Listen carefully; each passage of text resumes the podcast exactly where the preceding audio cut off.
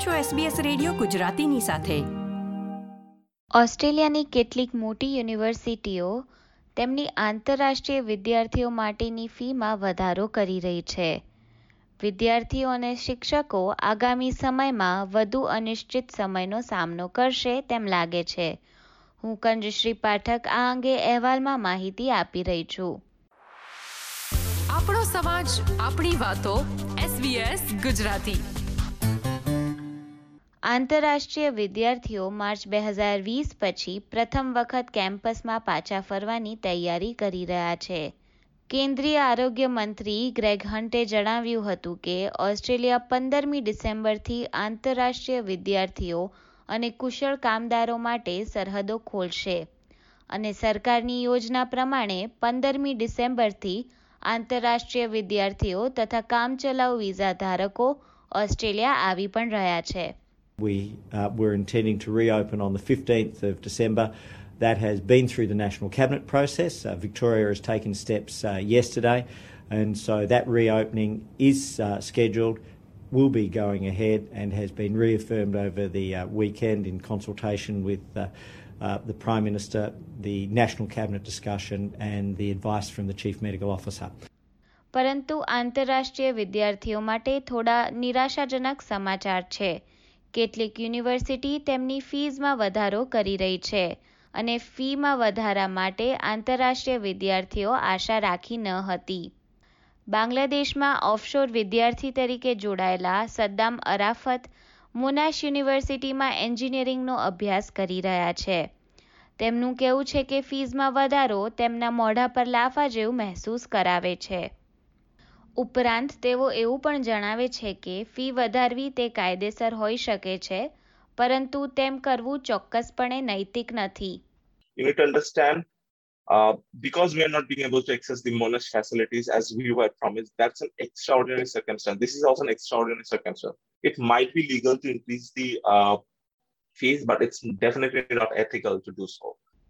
અરાફતે હજી સુધી કોવિડ નાઇન્ટીનને કારણે કેમ્પસમાં પગ મૂક્યો નથી હવે તેને કહેવામાં આવી રહ્યું છે કે તેણે એવી યુનિવર્સિટીને વધુ ચૂકવણી કરવી પડશે, જેનું કેમ્પસ તે ક્યારે વાપરી નથી શક્યા.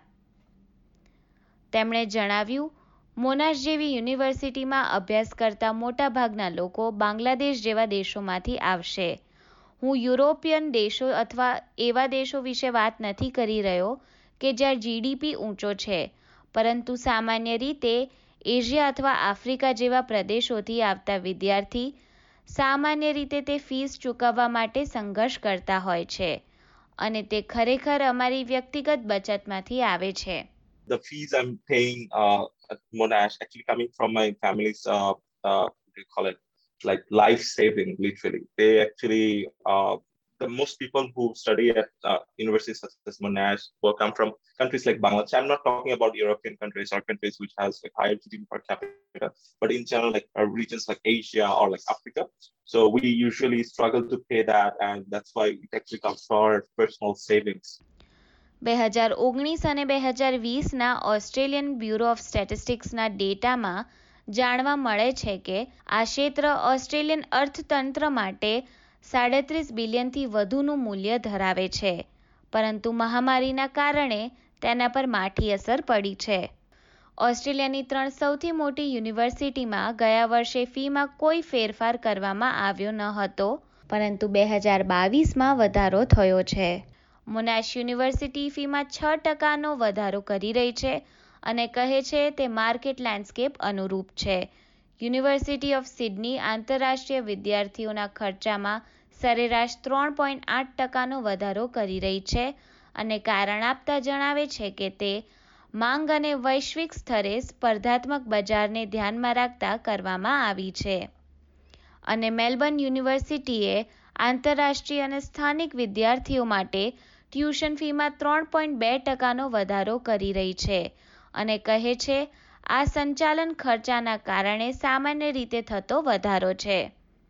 મોનાશ સ્ટુડન્ટ એસોસિએશનના બે હજાર બાવીસના પ્રમુખ ઈશિકા ડિસિલ્વા કહે છે કે પહેલાથી જ સંઘર્ષ કરી રહેલા આંતરરાષ્ટ્રીય વિદ્યાર્થીઓ પર ફીસ વધારવાના કારણે નાણાકીય તણાવ વધશે There are so many international students that are, are so concerned. They've had so much financial strain for the past two years and now having to pay even more fees when so many of them are still offshore and still trying to return home, booking flights, booking accommodation. They have so many expenses to make um, and to have to pay more fees as well. They're, re- they're really worried. પરંતુ કેટલાક કહે છે કે આંતરરાષ્ટ્રીય વિદ્યાર્થીઓ પૂરતા પૈસા ચૂકવતા નથી યુનિવર્સિટી ઓફ સિડનીના એસોસિએટ પ્રોફેસર સેલ્વેટર બોબેન્સ કહે છે કે કેટલીક યુનિવર્સિટીઓ જે સ્થાનિક વિદ્યાર્થીઓને સબસિડી આપવામાં આવતા સરકારી ફંડની તુલનામાં વિદેશી વિદ્યાર્થીઓની ટ્યુશન ફી વધારવી જોઈએ We are essentially cannibalizing government support for universities by having the facilities the government is paying for used by international students who aren't carrying a fair share of the costs. પરંતુ international education association of ઓસ્ટ્રેલિયાના CEO fill હનીવુડ આ વાતથી અસહેમત છે તેઓ કહે છે કે આંતરરાષ્ટ્રીય વિદ્યાર્થીઓ ટ્યુશન મેડિકલ ડેન્ટલ માટે વધુની ચૂકવણી કરે છે. ત્યારે તે કહેવું કે તેઓ પર્યાપ્ત ચૂકવણી નથી કરી રહ્યા તે એકદમ ખોટું છે. સામાન્ય સ્થાનિક વિદ્યાર્થી જે ચૂકવતા હશે તેનાથી ત્રણ ગણી વધુ ચૂકવણી કરી રહ્યા છે. When we have so many full fee paying international students paying upwards of $100,000 a year for tuition for medical, dental, and even for marketing uh, postgrad courses, it's ab- an absolute joke to be told that they're not paying enough. They're paying anything upwards of three times more what the uh, typical domestic student would be paying for the same course. પરંતુ સદ્દા મરાફત જણાવે છે કે બે હજાર બાવીસમાં tuition ફીમાં વધારાને કારણે તથા ઓસ્ટ્રેલિયાના સરહદીય નિયંત્રણો આંતરરાષ્ટ્રીય વિદ્યાર્થીઓને અન્ય દેશમાં અભ્યાસ માટે જવા આકર્ષિત કરી રહ્યા છે this uh, fee increase, and there's always this uncertainty that when borders will open, like every other country, I'm not even kidding, every other country has taken uh, taken their uh, students uh, onshore, but Australia is the only one who haven't for almost like two years. Abby Dinham અને Ariana લુશેટી દ્વારા તૈયાર થયેલો આ અહેવાલ SBS Gujarati પર કંજશ્રી પાઠકે પ્રસ્તુત કર્યો